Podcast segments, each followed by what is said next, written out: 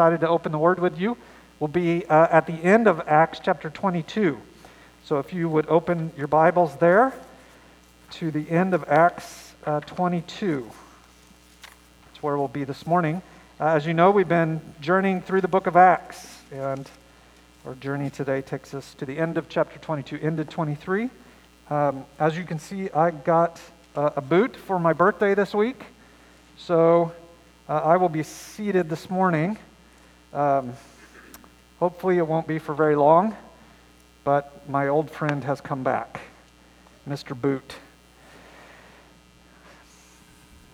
Uh, friends, you'll look in our passage today at uh, the second of Paul's trials, and I hope what we learned today will be an encouragement to you.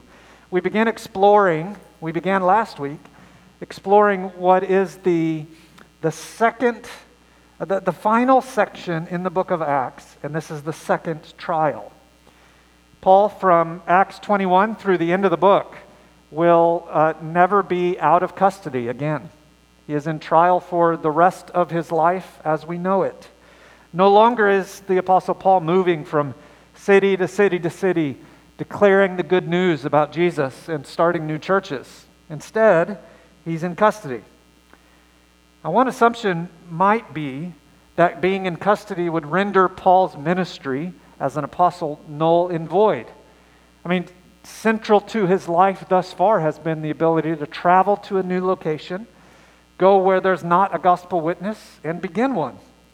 He can't come and go freely. He can't travel to new cities and gather in the synagogue. He can't stand in the marketplace and declare that Jesus is risen. There's no going from house to house to house to house, encouraging people who've come to trust in the Lord. Does being imprisoned equal an end to ministry? Maybe you have found yourself asking a similar question. Does an end of a relationship, does a, a failure in one particular major, does a serious illness render your ability to be useful to God null and void?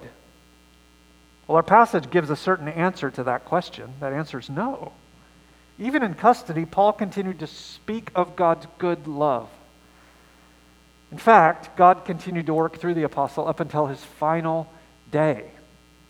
And as we heed the lessons in this chapter, we will find that God can do the same through us. So, would you follow along with me in uh, chapter 22, verse 30? On the next day, desiring to know the real reason why he was being accused by the Jews, he unbound him and commanded the chief priest and all the council to meet and brought Paul down and set him before them. If you missed last week, so glad you're here today. Just a, a very, very brief recap.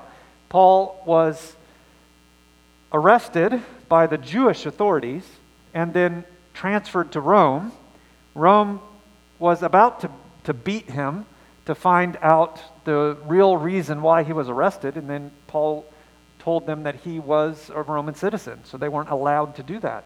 He was given certain rights and privileges as a citizen. And yet the, the Jews remained in an uproar, and Rome couldn't figure out why. And so in our passage today, Rome gives him back to the Jews to try him, that hopefully they could figure out what's actually going on. Verse 1 of 23. Looking intently at the council, this is the, what's called the Sanhedrin, the Jewish, uh, what we might call the Jewish Senate and Supreme Court. Looking intently at the council, Paul said, Brothers, I have lived my life before God in all good conscience up till today. And the high priest Ananias commanded those who stood by him to strike him on the mouth. Then Paul said to him, God's going to strike you, you whitewashed wall. Are you sitting to judge me according to the law, and yet contrary to the law you order me to be struck? Those who stood by said, Would you revile God's high priest? Paul said, I, I didn't know, brothers, that he was the high priest. For it's written, You shall not speak evil of a ruler of your people. Now, when Paul perceived that one part were Sadducees and the other part were Pharisees, he cried out to the council, Brothers, I am a Pharisee, a son of Pharisees. It is with respect to the hope and the resurrection of the dead that I am on trial. And when he had said this, a dissension arose between the Pharisees and the Sadducees, and the assembly was divided. For the Sadducees say there's no resurrection, nor angels, nor spirit, but the Pharisees acknowledge them all. Then a great clamor arose. And some of the scribes of the Pharisees' party stood up and contended sharply. We find nothing wrong with him. What if a spirit or an angel spoke to him? And when the dissension became violent, the tribune, that's Rome, afraid that Paul would be torn to pieces by them, commanded the soldiers to go down and take him away from among them by force and to bring him into the barracks. The following night, the Lord stood by him and said, Take courage. For as you have testified to the facts about me in Jerusalem, so you must also testify in Rome. We learn from this second of five trials that Paul faced during imprisonment a timely lesson, a lesson that's helpful in our own day. We could summarize this passage by saying it is by standing on God's promises and resting in God's providence that Christians will serve as witnesses to the resurrection. Imagine, friend, that you've been arrested. The charges against you are not entirely clear, but they have something to do with your Christian faith. And so you're in prison. The prison is cold, the bed is hard, the handcuffs are tight, the company is unwanted.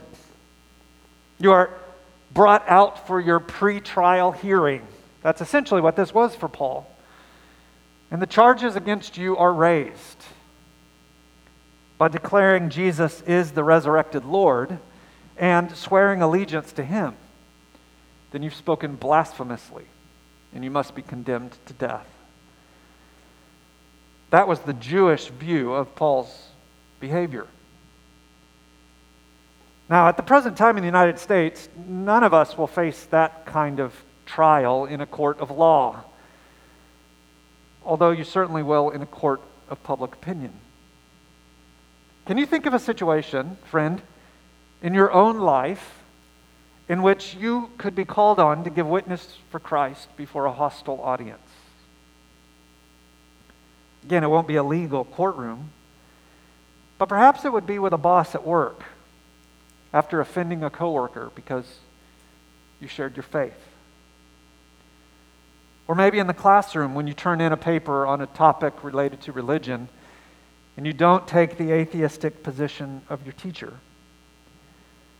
How will fallible Christians like you and me remain faithful to the gospel, to make public witness for Christ, when those who don't follow Christ are becoming more and more hostile? Well, in God's mercy, this passage shows us how. It is by standing on God's promises and resting in God's providence that people like you and me can be faithful to witness to the resurrection of Jesus Christ. I'm thrilled to talk with you about that idea today because it's so significant for our own time. And yet, before we jump in there, would you consider a, a sub point in this passage that really we could summarize in a single word? It's, it's there in verse 1.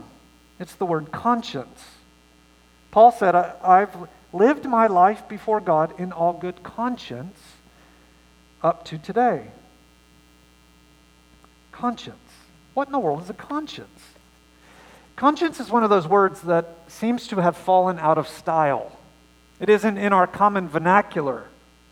But biblically, it's a rather significant issue. So I want to take a, couple of moments today to think with you about conscience and encourage us as a church to think more about this and speak more often about it to one another. You see, your conscience, brothers and sisters, is an independent internal witness to our behaviors and our motives. It's an internal, independent witness to our behaviors and our motives. Conscience and conviction of the Spirit are not the same thing. You see, Christian and non Christian alike, everybody has a conscience. That's one of the reasons why, if you look across cultures and across time, there has been a stunning amount of unity about things related to morality across cultures, across time periods, across religions. That's because to be a human being is to be one who has a conscience. Your conscience is not, of course, the final arbiter of right and wrong, but it is a gift of God, given that you might know your own motives and monitor your own behaviors. Now, the Bible gives us lots of different arenas in which we can think about conscience. I want to, I want to speak with you just about a few of them. And maybe the easiest way in which to notice or think about conscience comes under the, the umbrella of things that are neither categorically right nor wrong, but rather things that are wise or unwise. Many times in the coming week, as you go to work, go to school, go to the restaurant, the grocery store, get in your car, you will be faced with moments in which you've got to make a decision. And those decisions, many times, won't be deciding between something that's sinful and not sinful, but rather, you'll be deciding between something that's wise and something that's unwise. Now, the book of Proverbs in the Bible is given to help us in those kinds of situations.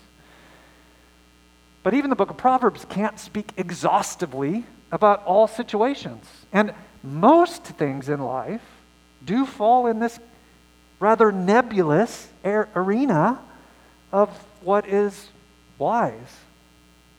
For example, should you go on a date with him or not? Should you use alcohol in moderation or is it better to avoid it? Should you vote for Biden or Trump? Should you go to ASU or U of A? Now, that may be a bad example. There's a whole host of daily decisions that we must make that are neither categorically right or categorically wrong, but rather they come down to what's prudent, what's wise. Your conscience has been given that you might have help in those kinds of moments. But it's not quite that simple.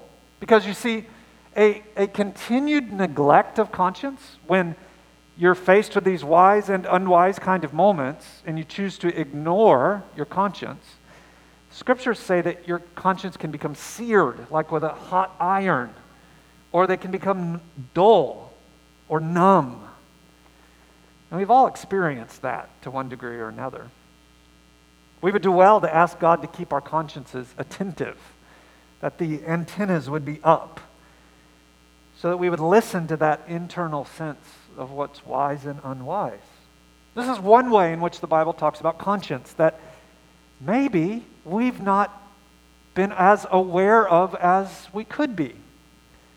And maybe we'd make better decisions on a whole if we were more sensitive to this. There's another sense in which the Bible talks about conscience, though. The conscience also has the function of being an internal witness about what's right and wrong. It is the, the function of intuition in our moral faculties. To have a bad conscience would be to have a conscience that's plaguing you. Imagine this morning some of us had a hard time actually singing. Maybe you, maybe you sung, but your mind was somewhere else. Imagine some of us, as we read Scripture, as I read that many verses, 12 verses, that some of us have a hard time staying engaged. Not because we're tired, but because our consciences are plaguing us. Things we've chosen to look at, words we've chosen to say, things we've chosen not to do that we know to be right. A bad conscience is a conscience that won't let you off the hook. But there's also a good conscience. A, a good conscience comes from that sense of having faced a opportunity to choose right or wrong, and by God's grace, you chose right. And that conscience then serves as a witness, a witness against those who violate standard and against and, and for those who follow moral standard. Now, fascinatingly, your, your, your conscience has no power to help you choose the right. It only has the power to point out what is right or wrong. It's in that way like the check engine light in your car. That light is alerting you something is off, something is wrong, but it's not as though that light can do anything about it at all. It can just tell you that it's there, that you need to pop the hood and pretend like you know what's going on. That's what the conscience does. Church, I want to encourage us to pay far more attention to our consciences, to cultivate a sensitive one, to pray for it, to pray that God would cleanse our consciences, that He'd unsear them, that we would cultivate a godly conscience by doing what we know to be right and relying on the Spirit's power to refuse what is evil. Conscience alone is inadequate, but you never prosper by ignoring what your conscience tells you. And one of the best ways to work out our conscience is in relationship with each other because we can misperceive what's going on inside of us. And so, one of the great benefits we have of being a body of Christ, a family, is that we can talk through situations with each other, seeking help and benefit from one another. Now, what does all this have to do with our passage? Well, if you look at verse 1 again closely, you'll see that Paul says there in verse 1 that he had a good conscience. He had a good conscience. In other words, in our language, Paul's saying, My conscience before God was clear. Now, on the surface, that might just mean that Paul's telling the Sanhedrin, Look, uh, I, in fact, did not break the Old Testament law. It could be that he was just saying that. But probably not. Because if you read verse 1 closely, notice the duration of time that Paul's referencing that he had a good conscience. He says his whole life. His whole life. I'm not sure I can say that about anything. But here Paul is saying, before Jesus came, when all that he knew was his Old Testament, because that's all that was written, then Paul lived his life fully convinced that what the Old Testament promised would come true, that what the Old Testament commanded, Paul sought to follow. His conscience was good before God. But then, after Jesus' death and resurrection, and after Paul's conversion, then he became convinced that Jesus is the one the Old Testament prophesied about and promised and foretold. And that the law was fulfilled in Jesus. And so that it's by Jesus' obedience to the law that Paul's made right with God, not by Paul's obedience. Paul came to see Jesus as the king, as the slaughtered lamb and the sovereign Lord. And so he understood himself, and this was definitely the point of dissension with the Sanhedrin. He understood himself as being right with God and in continuity with his Old Testament because he saw Jesus as the whole point of the Jewish faith. Jesus is the completion, the end, the telos. His conscience was convinced that he was right. To put that a different way, Paul, standing before that hostile audience that day, said to them, I am standing on God's promises.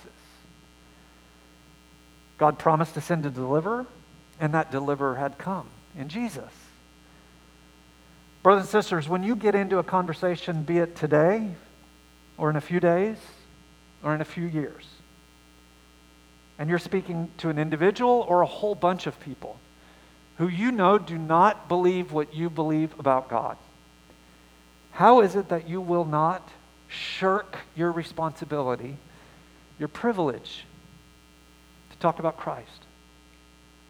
How is it that the fear of what people would say to you and the rejection that you might in fact face, how is it that that fear won't cause you to be silent? What do you do when that moment comes? Well, Paul's example shows us that we are to stand on God's promises. God has promised to hold you fast. He's promised that nothing will separate you from His love. He's promised you entrance into heaven by His Son. And perhaps most germane to this topic, He's promised His presence. The last thing Jesus said before He left to return to heaven is, I am with you always even to the end of the age. Ridicule and mockery, exclusion or derision. These things may at times come.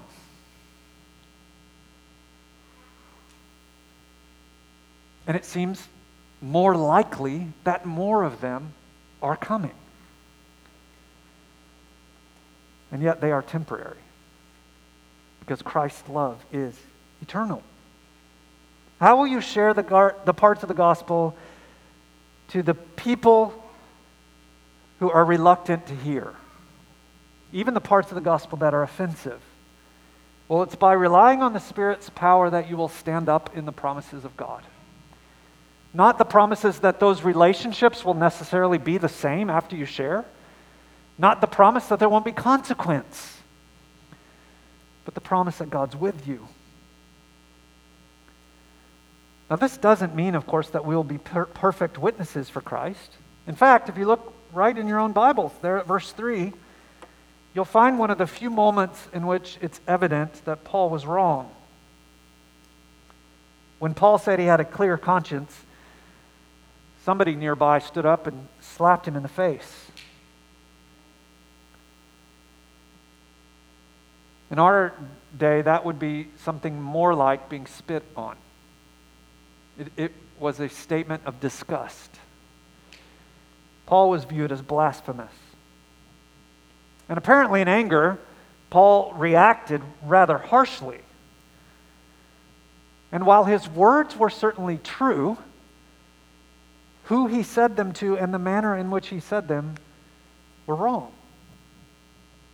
According to Exodus chapter 22, you are not to speak against one in authority in that way. That's what Paul did. Now, likely, Paul's response is that he was admitting fault quickly and publicly. Friend, if you ever are sharing the gospel with somebody and they respond in such a way that then you react to them in sinful anger, the best thing to do is to simply repent and to try again. That's the clear application of chapter 23. Stand on his promise. His promise that if you confess your sins, he's faithful and just to forgive your sins and to cleanse you from all unrighteousness. Even sins committed during the proclamation of the gospel. What better time to confess belief? Now, the greatest of all God's promises that Paul draws attention to is in verse 6. He points to what he calls the resurrection. Paul believes the hope in the resurrection of the dead was the reason he was on trial. He believes that the central matter of faith is the resurrection. So, in that way, it's not just Paul that's on trial, it's also his gospel, it's his belief, it's his confession.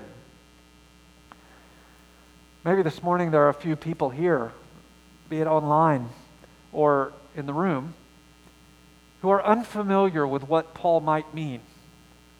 Would you allow me the, the blessing of taking a few moments to explain?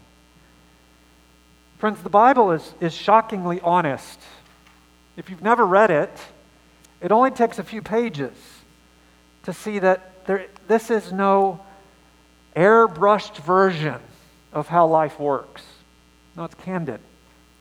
The Bible describes people as amazingly valuable, as made in His image, as the crown of creation. and as morally responsible human beings. It also states that very early on, people messed up. We made decisions that were catastrophic to our own lives. And we're endlessly creative in coming up with ways to hurt each other. The Bible's language for that is sin. And the scriptures say that ultimately sin is against God, that we've universally failed to follow Him. And just like those of us who, who have jobs outside the home, we work for a wage. We expect at the end of the pay period to get paid. The scripture says that the, the wages, what we've earned with sin, is death. Spiritual death, meaning separation from God, and ultimately physical death. This is sin. And this brokenness has caused a fracturing of all things.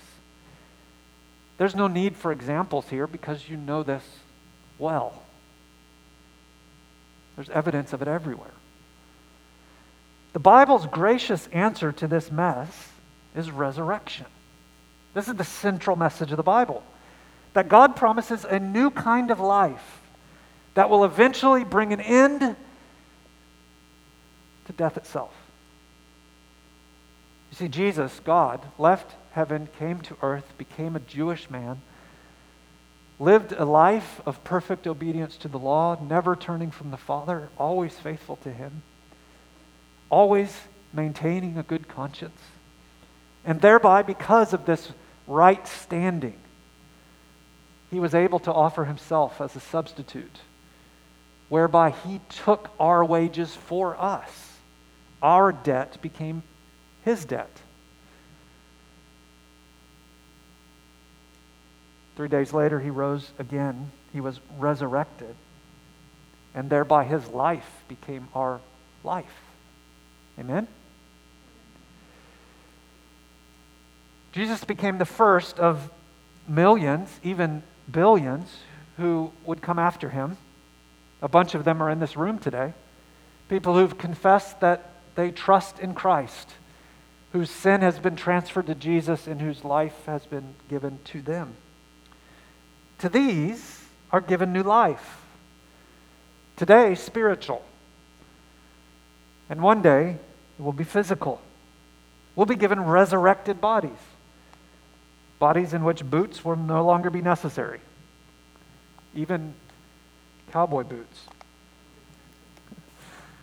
This is what Christianity is ultimately about. Christianity is about the hope of the resurrection, about the day that King Jesus will return.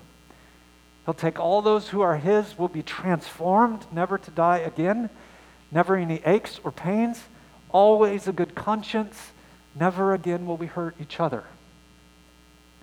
And we will be with our Lord. Friend, if you've heard a version of Christianity that somehow claimed that you simply need to reform your behavior, and then you will be meeting the expectations of Christianity, you've, you've missed the message. You were lied to. Christianity is not about what you can do for God, it's about what God has done for you.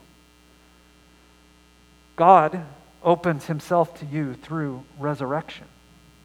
And that belief is why Paul was on trial.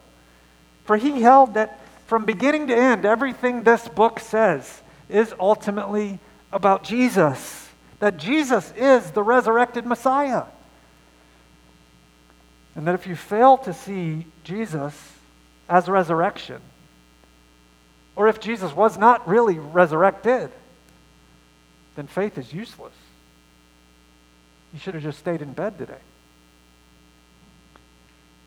Our hope and prayer is that if you don't know Jesus, you'll come to know him today. He's ready, his arms are open. If you but turn from sin and come to him, you will experience the beginnings of this resurrection. If you have remaining questions, we'd love to visit with you about them. After we end in just a few minutes out on the patio, there'll be a whole bunch of people, many of whom have come to know Christ and would love to tell you more. Now, in terms of our passage today, it's likely that as Paul broached this topic of resurrection, he did so for two reasons. Number one, it's very likely that he simply wanted to announce the good news. He wanted another opportunity to testify to the grace of God in Christ. And so he took it. And yet, the way this text is written, it seems as though there was another reason why he brought up resurrection. Paul understood his audience, for the most part, if not in total, wasn't really open to the gospel. They had no intention of listening to him. Their minds were made up before he ever spoke. And so he wanted this trial to come to an end without his death so that he could get on to Rome, where he would make proclamation for gospel there. And so his tactic in that moment was both shrewd and brilliant. You see, this group, this Sanhedrin, the Jewish group that Paul appeared before in this passage, consisted of 70 members. And these members of the Sanhedrin were part of two different political parties. One was called the Pharisees, the other was called the Sadducees. One's logo was red and one's was blue.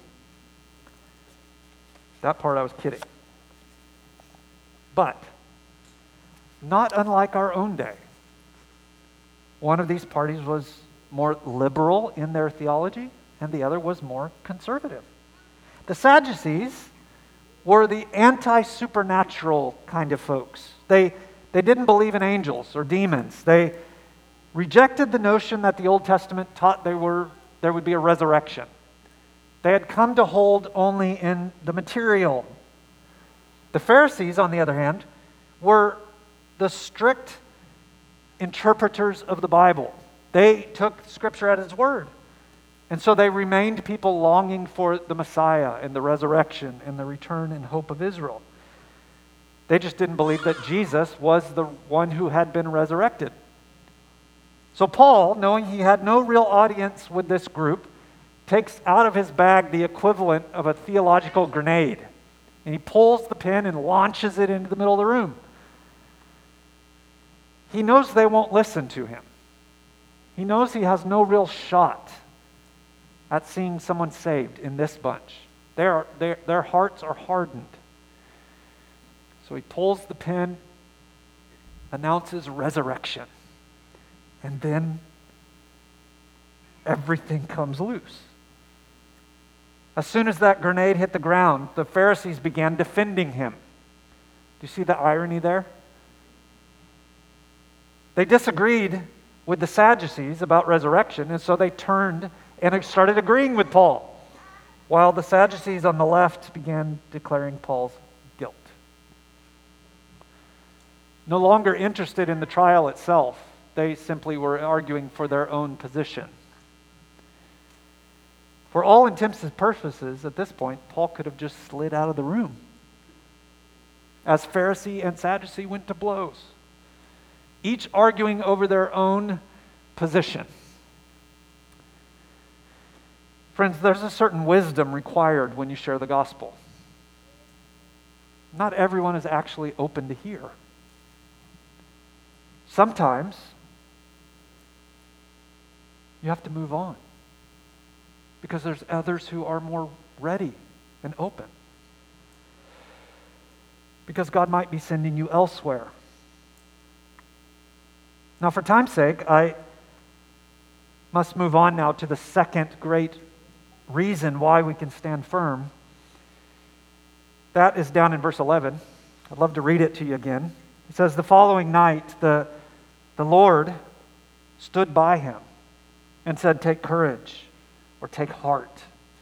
For as you've testified to the facts about me in Jerusalem, so you must testify also in Rome. Church, it's likely that on this particular evening, Paul was very discouraged. He had reason to be discouraged. The church in Jerusalem he hadn't been with in roughly 20 years was still struggling to fully embrace Gentiles. The Pharisees and Sadducees, this, this party that, these two parties that were supposed to be the very best Judaism had to offer godly, competent, Bible knowing, God loving men. And yet they were a total mess. And in fact, Paul got better justice from Rome than he got from his fellow countrymen. What a sad, sad experience that must have been for him. How do you get through, beloved, when things are terribly gloomy? When everywhere you look, there are reasons to be disappointed. Well, it's not simply by trying really hard. That's not the gospel. No, it's by laboring instead to trust God's sovereign plan. Now, in Paul's case, unusually, the passage says that God told him exactly what was to come. Could God do that today? Yes, of course. But it seems anecdotally or experientially, like for most of us, God doesn't so much spotlight the next several years of our life as He just turns on the flashlight so we can see the next step. But either way, God is faithful to keep us as His own in His providence. In Paul's case, God told him what was to come, and He did so in a particular way. God Himself, the Lord, showed up. One of the credentials of being an apostle was that you had to have seen the resurrected Lord. So here, Paul is getting yet more confirmation by the presence of Jesus Christ that he is his apostle and he will be all the way to Rome. Today, the main way we see the Lord Jesus is through his church, his body. And the main way we hear the Lord is through his word, the scriptures. And so, while our particular circumstances may be different, the bedrock promise underneath this experience that Paul had is exactly the same thing as what we have. And that is the truth that the mission of the church will succeed.